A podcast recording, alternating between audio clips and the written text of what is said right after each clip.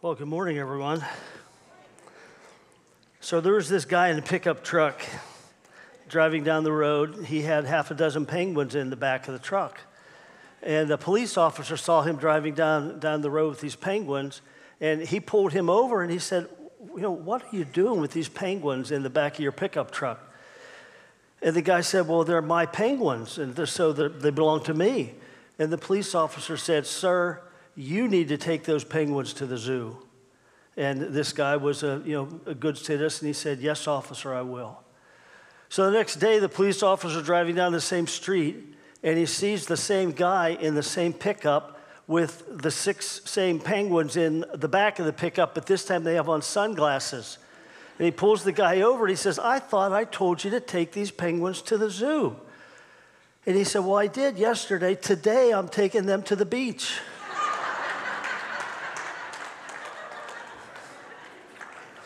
Yeah, I like that one too. So that one was just to set up this one, okay? There's, there's a cruise ship, and uh, they're passing an island out in the ocean, and there's a guy running up and down the beach jumping. He has beard, you know, half dressed. And he, he's running up and down the beach jumping and waving his arms and screaming. And one of the, one of the, um, one of the customers on the cruise ship went to the captain and said, who is that guy? What's he doing? The captain said, Boy, I don't know who the heck he is, but every time we drive past his island, he goes berserk like that.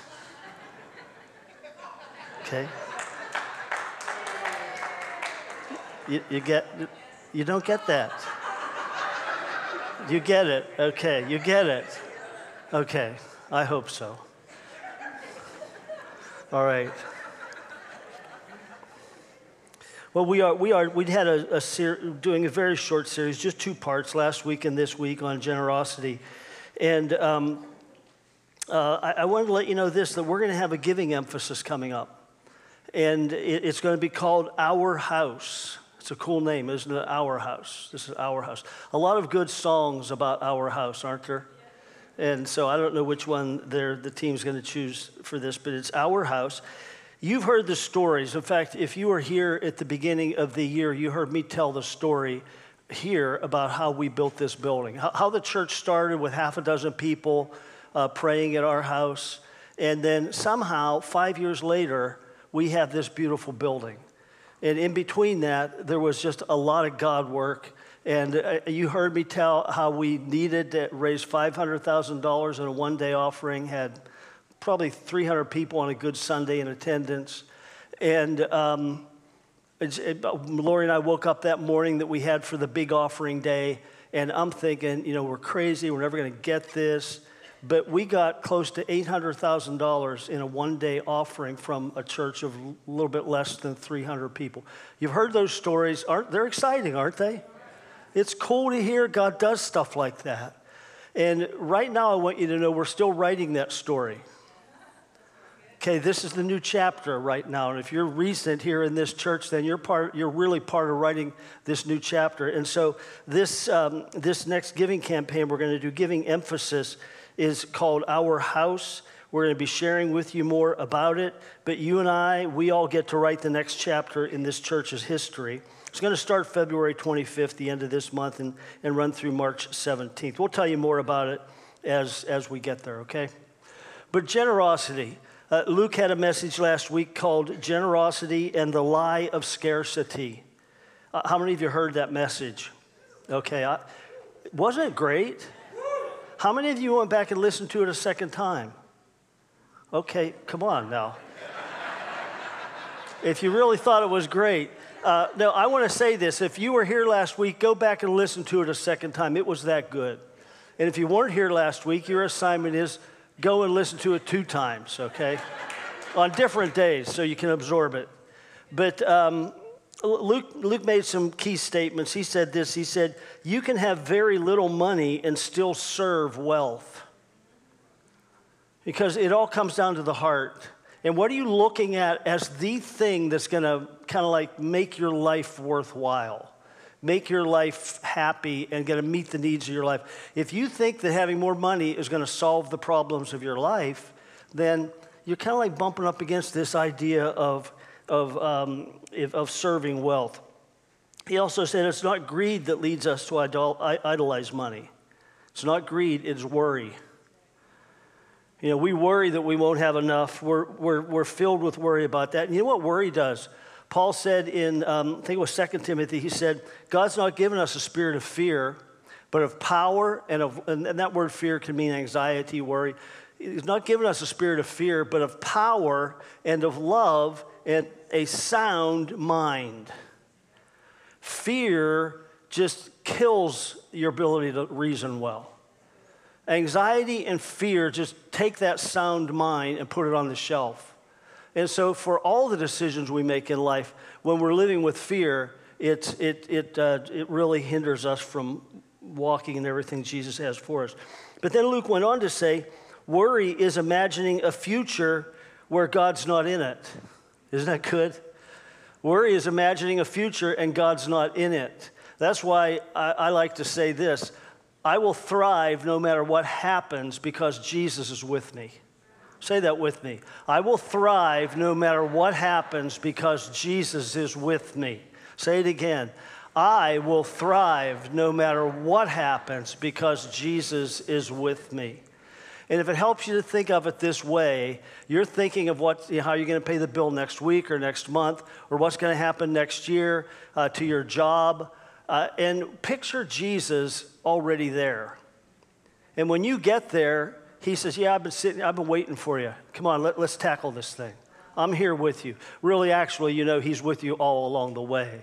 But if it helps you to picture him already there and you're walking into, as you're walking into the unknown, you're walking into his presence. So, uh, worry is imagining a future where God's not in it, but you and I say, I'll thrive no matter what happens because Jesus is with me. And then he made this statement. He said, If God's in it, there's more than enough. Okay, you hear that? If God's in it, there's more than enough. So, what does it mean, God in it? What does that mean? It requires something of me. It means that I'm looking at my life through the lens of God's mission for the world.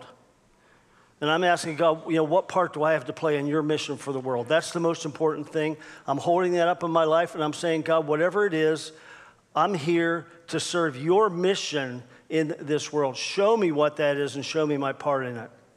And so that's, that's the basis. And then God's leading me in the next step I'm taking. Pretty simple. That's what it means when he says, when, when we say God's in it, that he's in my heart, I am following him, and he's saying, go here. And I'm saying, boy, I don't have enough money to go there. And he's saying, don't worry about the money. I'll take care of the money. Just go there. So there's always enough. There's more than enough. There's an abundance. So the Bible says that God's able to do exceedingly abundantly beyond all that we ask or think. Be, beyond it all. Uh, Chronicles 16 9, the prophet there kind of rebuking a king because he wasn't trusting God. And he says, Don't you know that God's constantly searching the entire earth? His eyes are roaming to and fro throughout the whole earth, looking for people whose hearts are loyal to him so he can what? so he can show his power on their behalf. It's like God saying, Look, I've got all this wealth, I've got all this power, I want to release it. I'm just looking for people who are trusting me. Amen. I'm looking for people who, who have hearts that are loyal to me. And as I've said many times, loyal doesn't mean perfect. What it means is my life, in my, the direction of my life is headed towards God. It's headed toward, I might take detours, I might sit down, and I might stumble at times but if you draw a line in the trajectory of my life, it's pointing towards God. I'm walking in His path in the direction towards Him. So uh, Jeremiah 33 3 again says, Call to me, and I'll show you great and mighty things such as you've never seen. Never seen. Have you ever heard of sunk costs? You know, that's when you make a mistake and you've spent some money, and then you're thinking, well, boy, it's not very wise to spend more money because this isn't working but I've already put this money into it, so what do I do? Well, you consider those sunk costs. You just say goodbye to that money and you move on. Okay, there was a king in the Old Testament named Azariah, and he was, he was going to war with another king, And uh, he, he had trusted God before this and seen God work, but in this case, he hired mercenaries from a neighboring nation to come and to fight on his behalf. Now the prophet of God comes to him and says, What are you thinking? Don't you know God? You know, God wants to, he, he wants to give you victory. You should have trusted in him. Send the mercenaries home. And so Azariah got it partly right. He sends the mercenaries, well, as he's considering it, uh, he's willing to send the mercenaries home, but he says to the prophet, What about the hundred talents of silver I gave the mercenaries? You know, I'm, I'm going to lose all that money.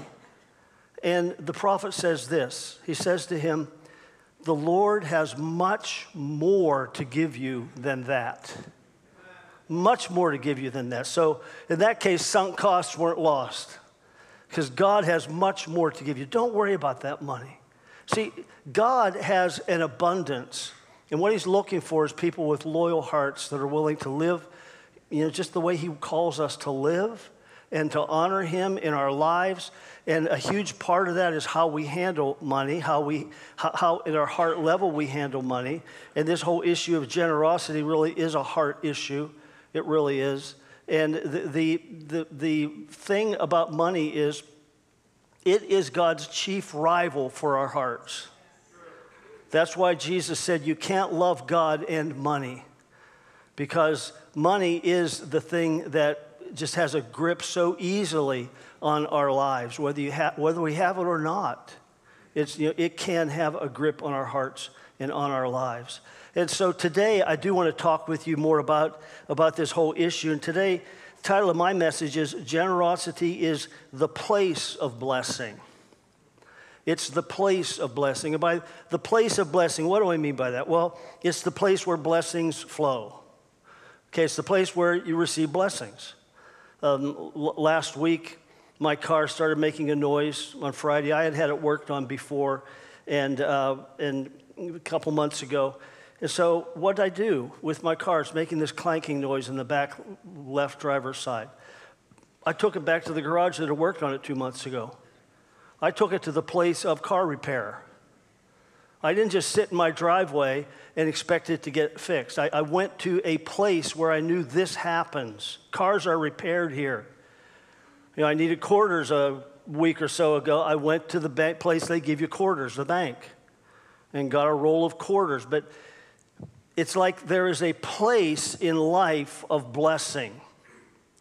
There's, there, there's, a, there's a, a way to live your life to put yourself in the place of blessing where God's already pouring blessing out. It's just, I just need to get under it. I need to get into that spot.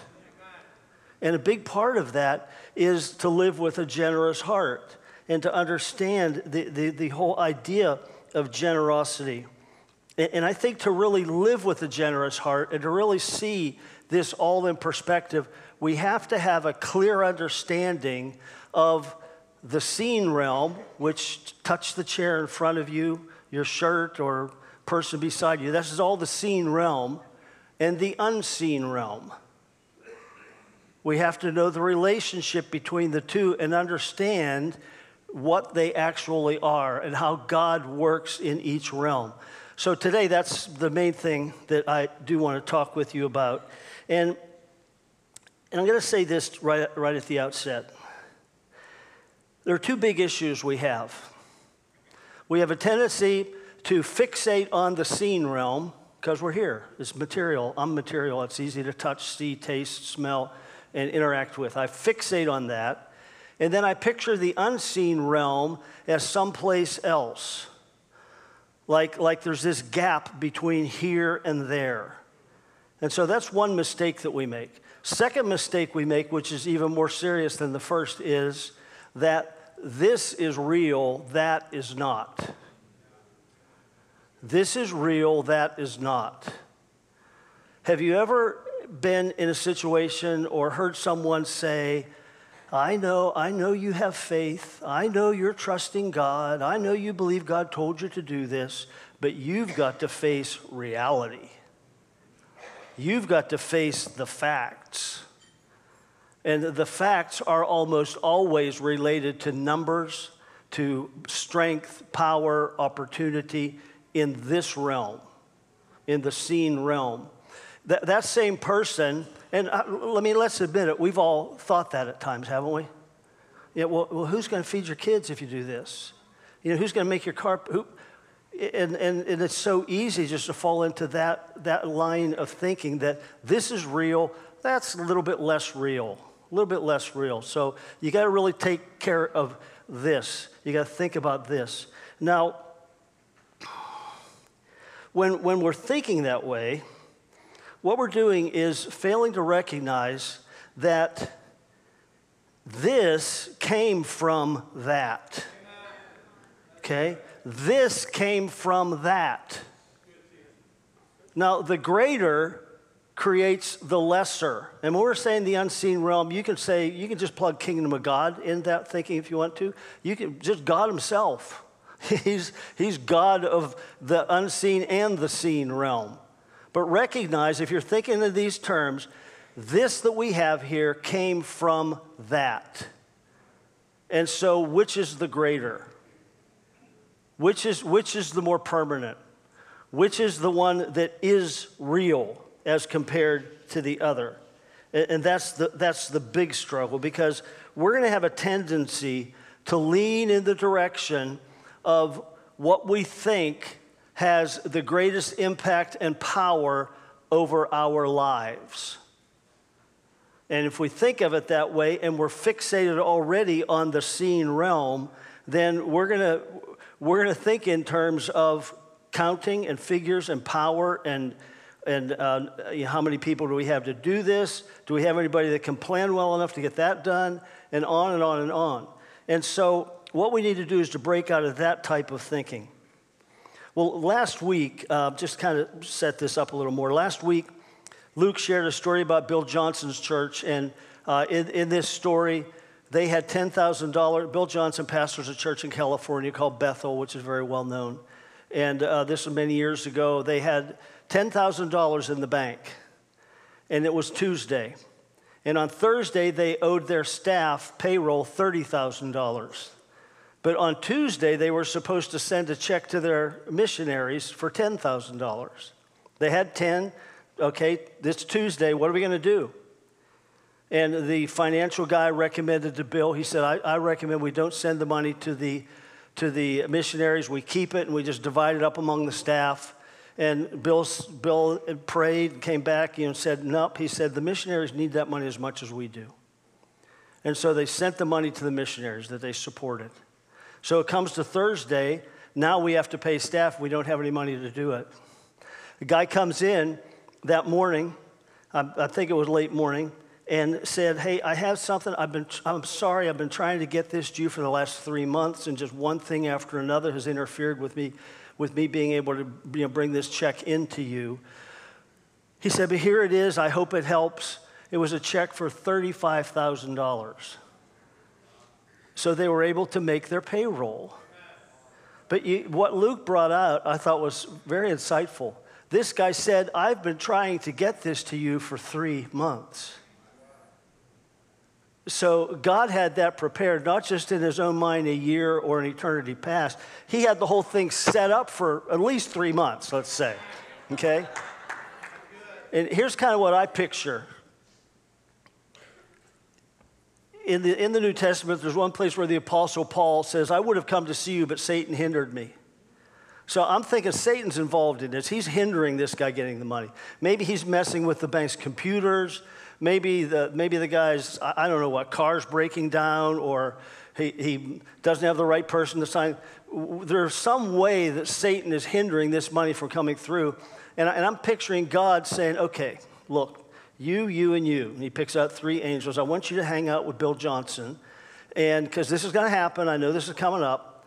And I'm looking, I want Bill to understand how the seen and the unseen work. So I don't want to just give him this money. I want him to understand this. And so as soon as he exhibits that he understands this and that he's going to put his trust in me, then you just kick the crap out of those demons, get them out of there, and release this money to come to him. Okay, there's, there's stuff happening in the unseen realm that we don't always get. And Luke asked this question. He, he said, I wonder how many things God's prepared for us that we missed. I wonder. I wonder how many things God has prepared for us that we missed. You know what Mike was sharing earlier. Lori and I, you know, if you know our story, we moved from Michigan to Illinois with God's leading, had no job, had no house to live in, had four kids. The oldest was 15, the youngest was three. And um, you know what? I actually expected a check to come in. I'm waiting. I'm thinking, okay, we're doing this, God. Someone's going to send us a check. Someone's going to call and say, God woke me up last night and told me to give you $50,000. And it's going to be awesome. And, you, and we're going to, it's going to be so awesome. As Mike said, that didn't happen. But God provided all along the way. You know, if he, if he had given us a million dollars at that point, uh, would we even be here? We might be in Hawaii right now, for all I know.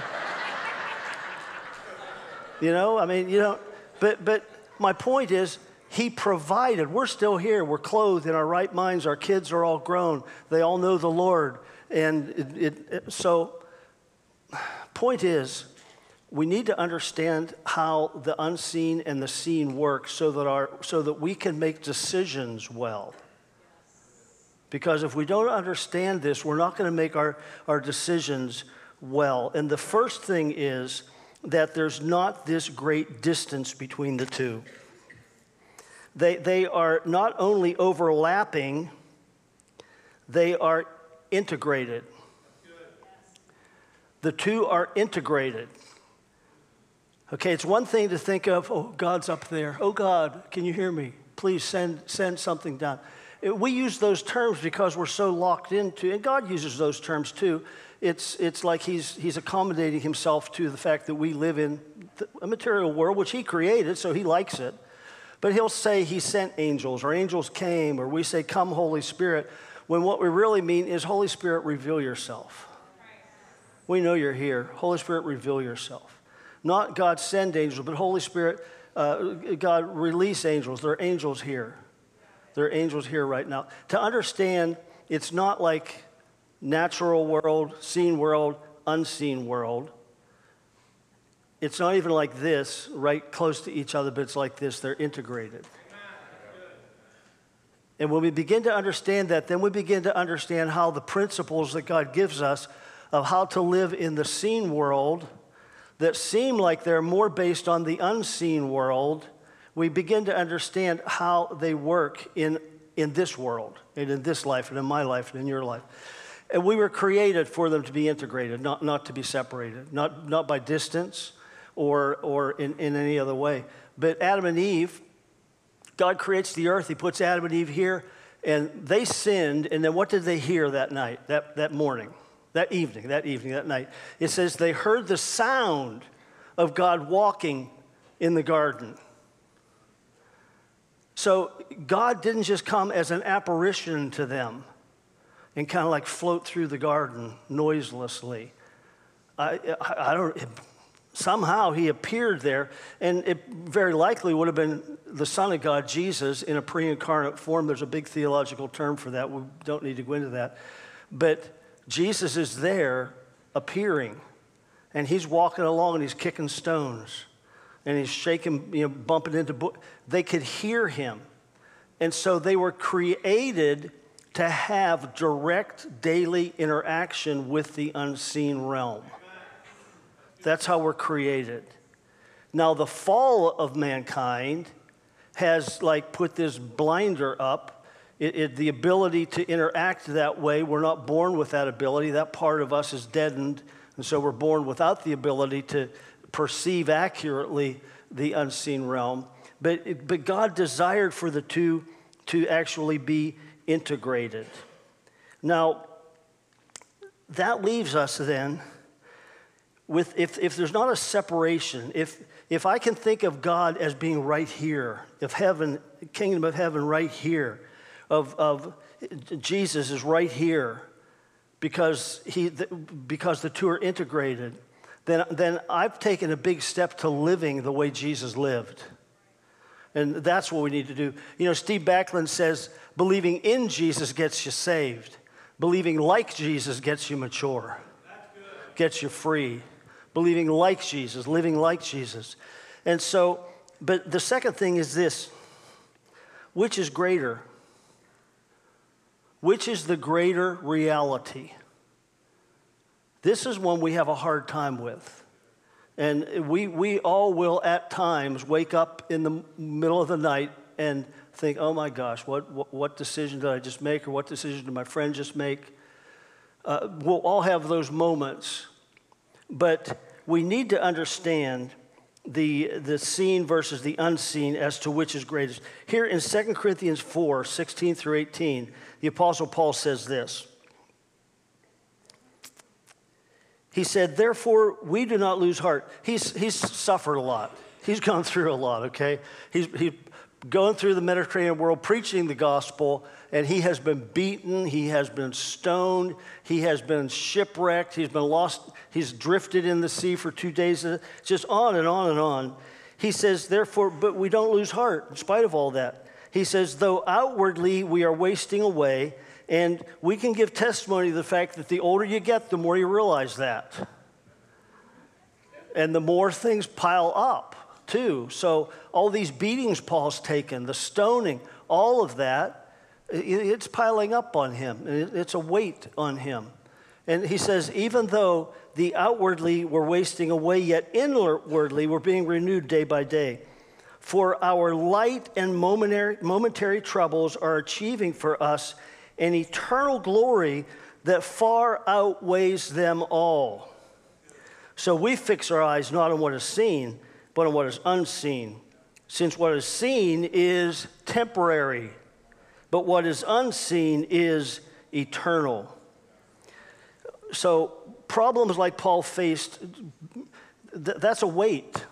You know, when you're struggling with issues and, and, and difficulties and uncertainties and pains, that, that's a weight to, to a person, isn't it? Have you ever been at a point where you felt like, like physically burdened almost because of some troubles or struggles that you're facing and going through?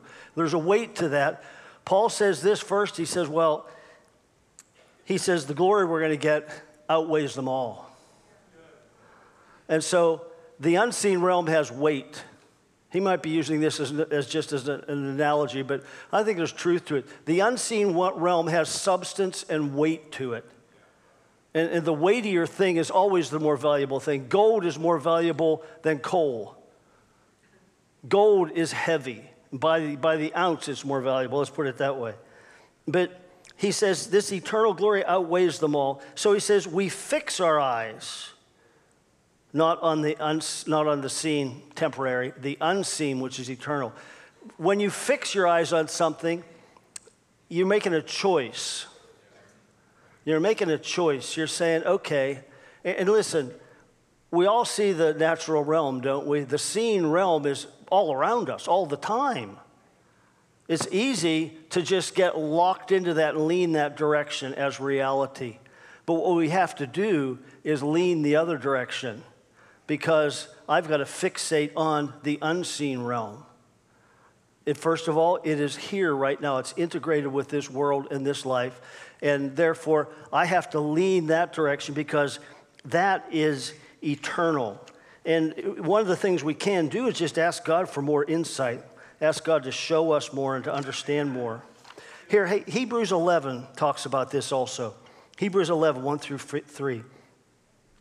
Now, faith is confidence that what we hope for, and it is, is confidence in what we hope for, and assurance about what we do not see. This is what the ancients were commended for. Listen to these words by faith we understand. Understand, that's, that's logic, that's brain. By faith we understand that the universe was formed at God's command so that what is seen was not made out of what was visible. So, first of all, the word faith is the key to understanding. By faith, we understand. And he's presenting faith here not as, you know, like in, in the natural realm, uh, people would look at faith as kind of like a, a birthday wish or like a fairy tale, or it's something in that whole realm of the make believe. You know, you have faith, and, and that makes you feel better about life, and so you're probably going to be a little bit more successful because you have faith. And, but, but it doesn't view faith as something concrete or substantial. And the Bible presents faith as something that has actual substance to it. You know, I remember in like 1991, I read an article that said in 10 years, everyone in the country will carry a phone around in their pocket. And I thought, yeah, sure, that's going to happen. yeah, we'll, wear, we'll be like Dick Tracy with phones on our wrists, you know, where we can talk to people. Um, yeah. Boy, was I wrong. But today you can Zoom with someone halfway around the world. You can FaceTime with people across the country. And almost instantly, my, my face and what I'm thinking and the words I'm speaking are seen by that person. I, I, still don't really grasp it. I mean, I know the technical terms they use to describe the whole thing and, and all of that, but it's like faith is kind of like that. It's something you can't necessarily see, but it's real. And it connects you with someone. And you know it's real when you're connected with that person. I know Zoom is working when I see my friend's face come up on the screen. I know faith is I know faith is substantial and real because it connects me with the living God. And, and so faith, he says, is it's confidence. But really, the word there is a word that means substance. It's a word that could refer to the substructure of a building, like a skyscraper. It's the thing that is there, that is real, that holds all the rest of it up. And it's part of the whole thing as well. It's substantive. And, and he says, hoped for things, you know, God's already planned or promised. That's what we hope for. We're looking for the things God's planned for us. We may not know yet, or God's promised to us in His Word or just through direct promise. Evidence, faith is evidence of what is unseen, it's, it's evidence of the reality of that. And so, New Testament teaches this totally radical thinking about faith. You know what? It might not always be intellectual conviction. There might be times when you're like the guy said to Jesus, I believe, help my unbelief. There might be times when you're, you're, you're, you just can't put it quite together as far as I'm certain that God is real, I'm certain that this is true, I'm certain that this is what He told me to do. But you still say, okay, yes, God, I'll do that. And you step out. And that step then is faith.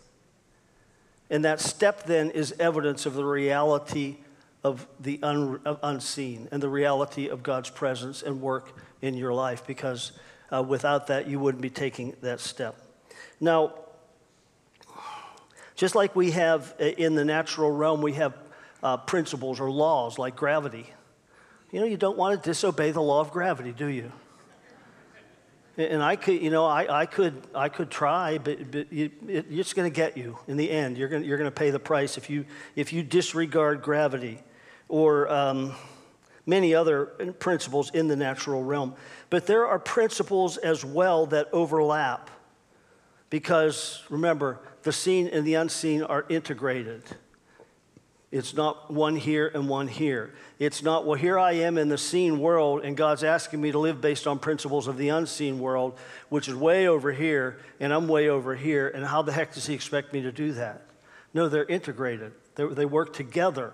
What this means is an unbeliever who is generous is going to have a better life than the unbeliever who's not generous because generosity is one of the core principles that God has created into the seen realm in this overlap with the unseen realm.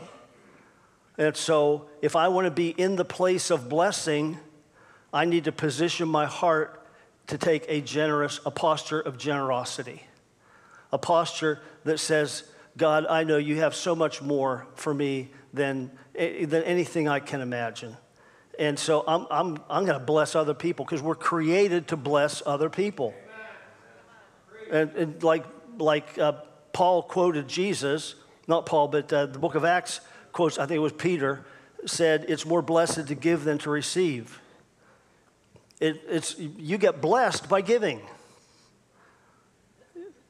You get blessed by giving, by having a generous heart. It blesses my heart, it blesses my life, and it puts me in a place to be blessed by God.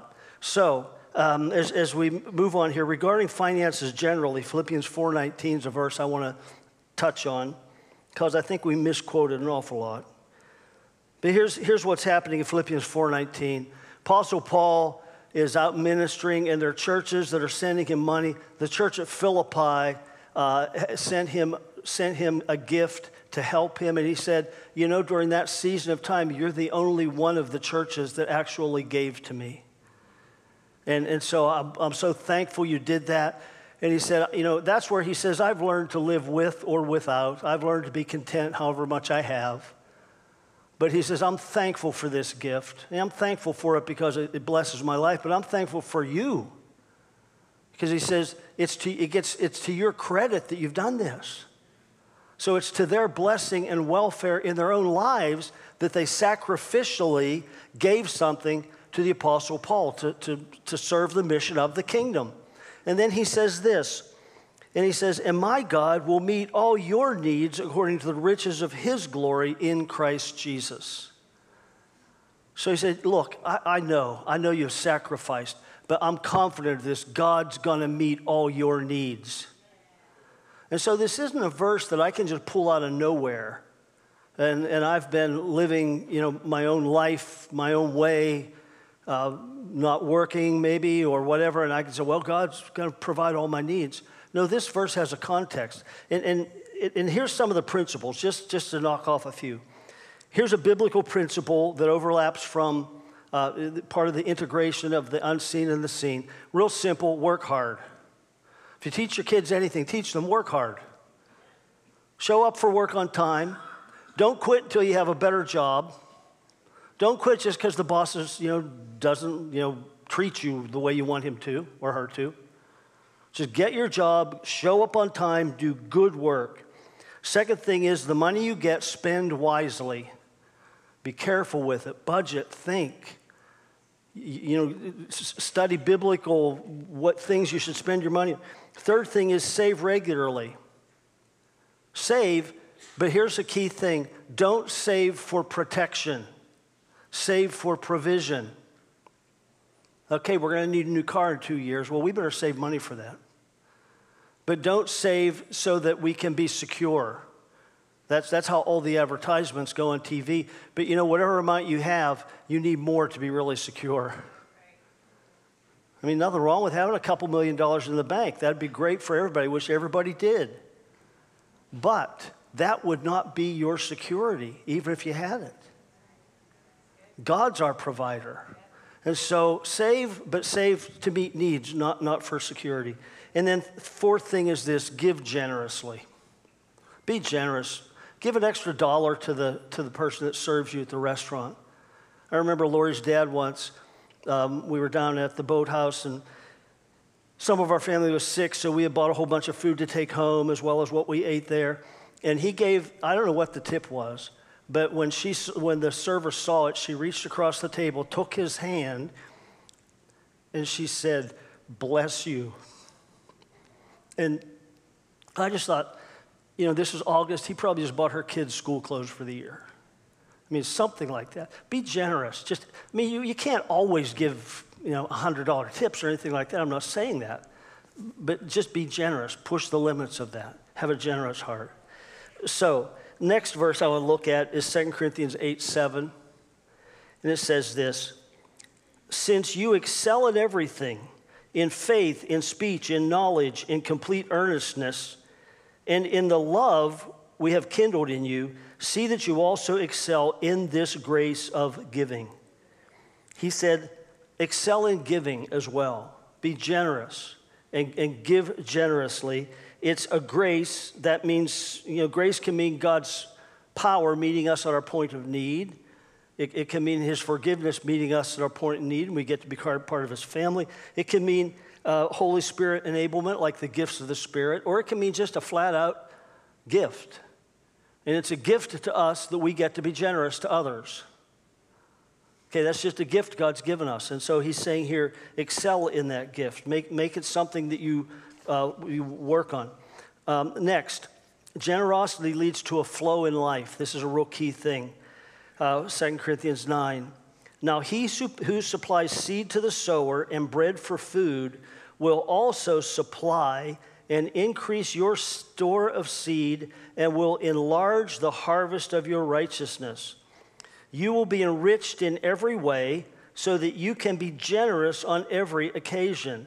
And through us, your generosity will result in thanksgiving to God. And, and what he's saying here is as you give and, and you're showing yourself really to be trustworthy with what God's given you, then he's going to say, wow, we can trust this person with more without ruining their life. You know, a lot of people, if God said, well, I'm just going to pour blessings on it, it could ruin their life because they love money. And, and he's, he's, he's saying here, you know, God, God's, you're putting yourself in a position for God to bless so that you can bless others more. A week ago, Silas was over at our house and he found a tape measure of mine and he wanted it. And uh, I said, no, nah, that's too big. I said, here, I have this little six foot tape measure, you know, the kind that's on a keychain. So here, you take this. And then this week, he was measuring everything. when we went to his house, he had his tape measure. I look, Papa, what I do? I look at this and I do go like that. And then he was showing me how you can hold it and the tape measure will zip back up and stuff. And so he was at our house yesterday, and I thought, you know, he was so, he didn't lose it. He, you know, he kept it. I'm going to give him a bigger one. And so I said, You know, Silas, you, have you've, you've kept that little one that I gave you. I'm going to give you a bigger one now. I think God's kind of like that. He's, he's not withholding from us. He's just wanting us to, you know, put yourself in the position to be blessed by having a generous heart and not loving money. And uh, I'm going to read through these last five things as quickly as I can. You know, what being a generous person will make a difference yeah, to your own life, it will, because generosity releases God's blessing and joy. We've already talked about that. It'll make a difference to your children, because kids are smart enough to know if, if, I am, if I grow up in a house where my parents are talking about trusting Jesus all the time, but they're also worried about money all the time, I'm going to question whether they're really trusting Jesus. Uh, and I want to show them what it is to trust Jesus, and I want to get them in on it. A good friend, a mentor of mine, Chester Martin, he said, never pit your kids against God or ministry. Don't say, well, kids, I'm sorry, we don't have enough money to do that because we give to the church. I mean, you might as well just, I mean, that, that's you're wounding their heart. Get them involved in the process. Get them engaged with it. Let them know we want to see people come to know Jesus. And so we're giving to, to the kingdom to advance the kingdom. And so th- they'll see the reality of your faith. And to God, it honors God and blesses Him as an act of worship. To your own, to the church family, it enables us to pursue God's mission. And I'm not saying that all giving has to come to the church. I think, you know, uh, I gave a message on this two years ago, but I think primarily, you know, we're locked together linked together to advance the kingdom. And so primarily, you know, we give here, but we give other places too. And then to the church at large, your act of faith can release something powerful, just like Jonathan in, uh, in 1 Samuel chapter 14. Jonathan, Saul's son, goes out and has a battle with this Philistine outpost, and he won, and you know, against like more than 20 men. And it says, then the Philistines all over the battlefield, miles away, had no idea what had happened there. They became terrified. And what happened was when Jonathan did that, God released a spirit of fear on the whole enemy. And so your one act of giving, even if it's the, the, like the widow, the widow who can only give two pennies, that could release something in the spirit realm that will advance the kingdom beyond what you can dream of or, or comprehend. And so don't ever think a gift is too small to give. We're going to end with this. In the Old Testament, Elisha, a prophet, was holed up in a city, and the enemy came and they surrounded the city, and Elisha's servant is panicking. What are we going to do? Look at all those, the enemy troops there. And Elisha says, Don't worry. He says, Those that are with us are more than those that are with them. And then he said, God, open his eyes so he can see. And God opens his eyes and he sees angels in chariots of fire all around, surrounding the enemy. And, And it wasn't like God said, Oh, hurry up, get some angels down there right now. I told you to have those angels ready earlier. No, no, they were already there. It was just opening his eyes to see it. And so let's stand. I'm going to pray that God will open our eyes to understand the unseen and the seen and how they overlap and integrate and how when, when, we, when we're working together with God, we're going to make decisions that are just going to come straight out of the unseen realm, but they fit right here in the seen realm. So, Father, uh, we thank you for your goodness. Thank you for how you've created us. And, and I pray, Father, as it's your heart, you would release the Holy Spirit right now to come, to, to reveal himself, and to open our eyes to see you more clearly and, and to know how to make decisions so that we give weight to the right thing, so that we fixate on the unseen. And, and we recognize that what's the unseen has greater power and reality than the seen, so that we can see that and live on that basis and trust you with our lives. In Jesus' name, amen.